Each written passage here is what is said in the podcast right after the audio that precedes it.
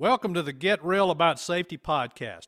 In our podcast, we discuss the new view of safety, what works and what doesn't work, to break down old paradigms and help you improve safety performance in your organization. Hi, I'm Mike. And I'm Pam, and we appreciate you listening. Please share and subscribe and tell others about this podcast. You can find us on most podcast platforms and also on YouTube.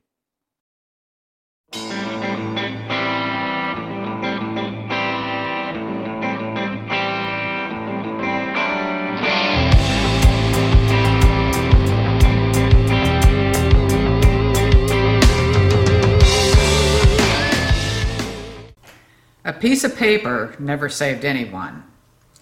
I can't remember a single time that following an incident, the result of that has not been a new policy, a new procedure, or an additional piece of PPE.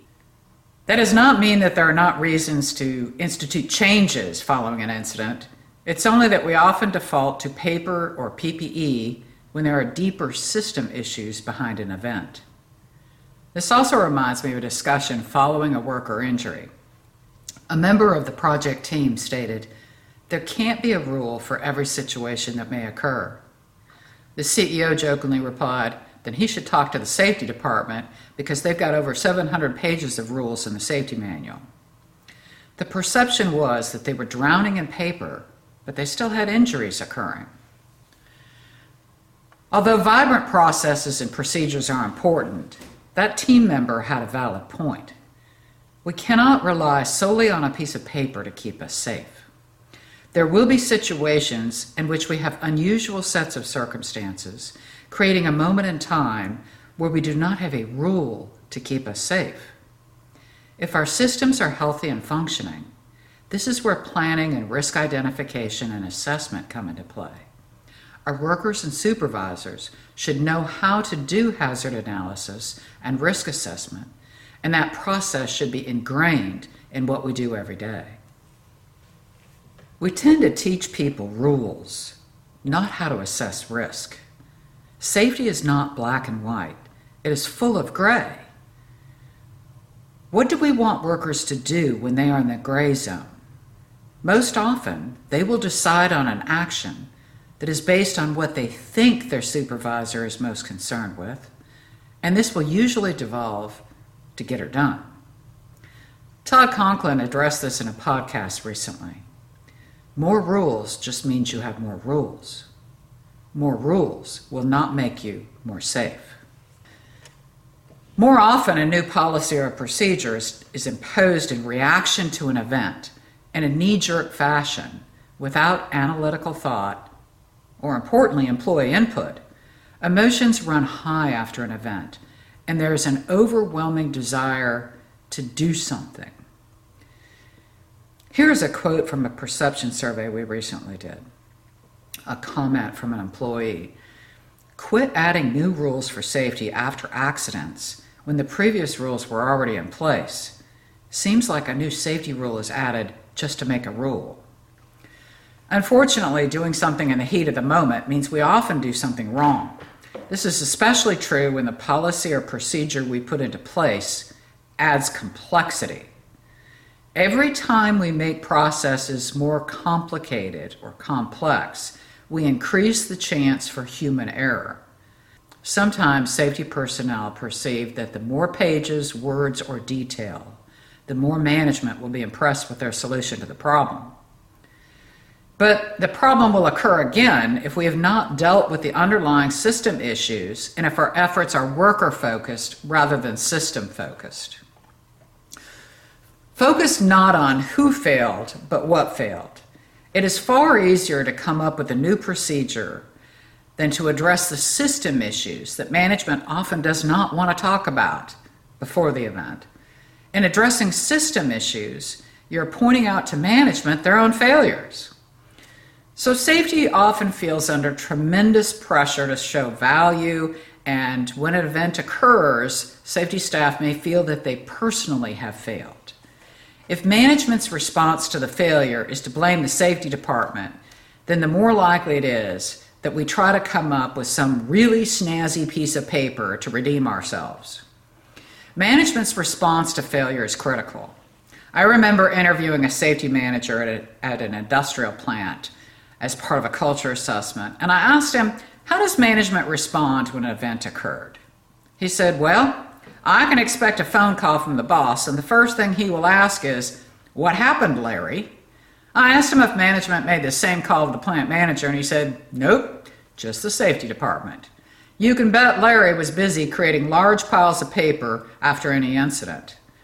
But safety staff does not own responsibility for safety. Management owns that responsibility. From frontline supervisors to senior management, they must own safety. Most safety problems are management or leadership problems, and only management can deal with those issues. The extreme end of management reaction to an event is the firing of safety staff.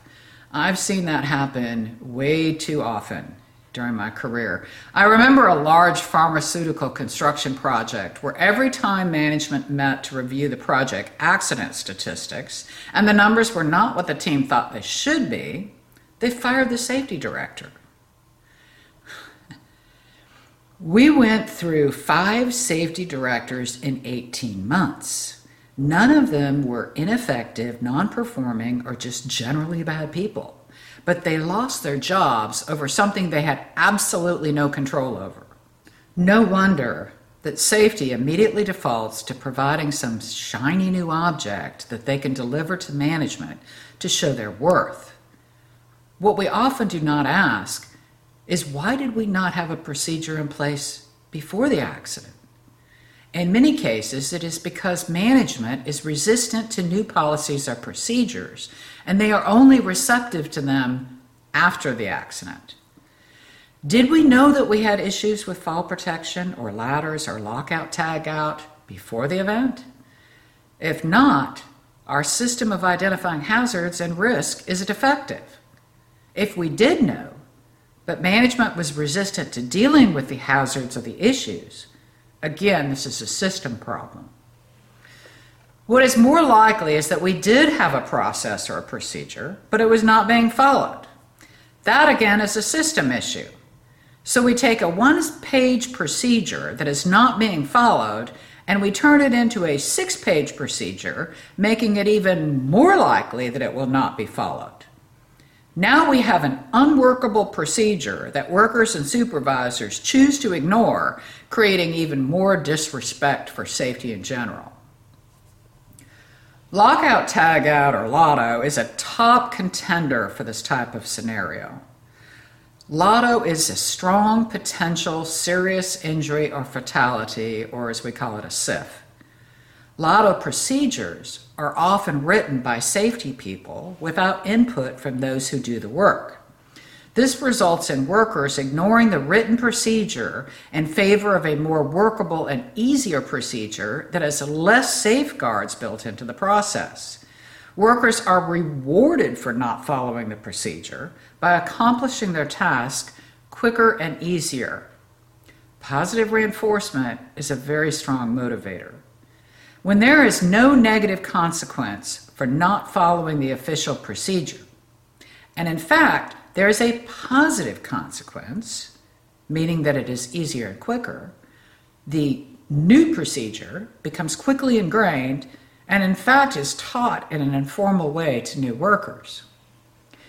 If we are only measuring performance through recordable incidents, and the use of a shorter procedure does not result in an incident over long periods of time, we think we're in good shape. We think we're okay. When in reality, we have created the perfect scenario for a fatality waiting to happen. And eventually it does. Then and only then do we try to snap back into a safety mindset by imposing a longer, more difficult, and once again unworkable procedure. Rinse and repeat. We never actually address the system issues that led to the accident. When we have SIF exposures like LOTO, we must be regularly evaluating the quality of the process with input by workers and line supervisors. We must have an environment where workers feel free to tell us that our procedure is garbage and that it doesn't work.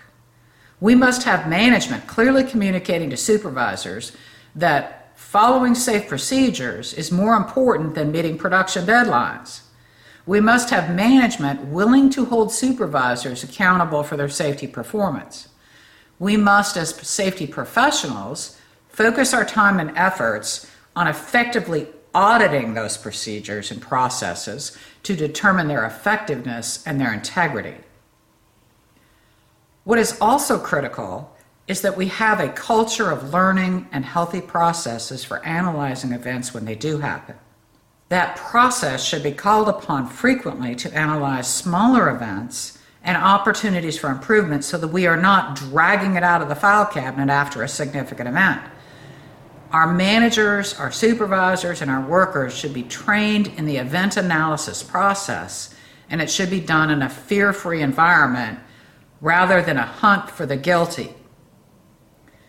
That learning process must occur in the sweet spot for learning, which is not immediately after the event. There's way too much emotion and too much pressure to fix right after the event. That pressure to fix will give way to that knee jerk response. This is also referred to as the risk regulation reflex that we see embedded into our society that requires we impose a new law or a regulation every time a high profile event occurs. Another question is who is going to be responsible for the added paperwork? Supervisors are overburdened as it is. We know that due to paperwork, emails, etc., supervisors are not getting out in the workplace. Every time we add more paper, we take away time in the field. Same with safety staff. Do we want our folks filling out forms or spending time in the field, developing relationship with workers, getting a firsthand view of field realities, and helping find solutions to the inevitable problems that come up? The bottom line is that no piece of paper will save a life especially when that paper is in reaction to an event in the heat of the moment. Policies and procedures where they do need to be created or revised need to be formulated with worker input and without the emotion immediately following incidents. We need to use rational, creative group analysis and brainstorming to come up with better systems, better defenses against the inevitable human error, and to understand our existing system weaknesses. Moving to a learning culture rather than a blame culture will not only save lives, it'll make safety a rewarding job and safety a valued part of the team. Moving to a learning culture rather than a blame culture will not only save lives, it will make safety a rewarding job and safety folks a valued part of the team.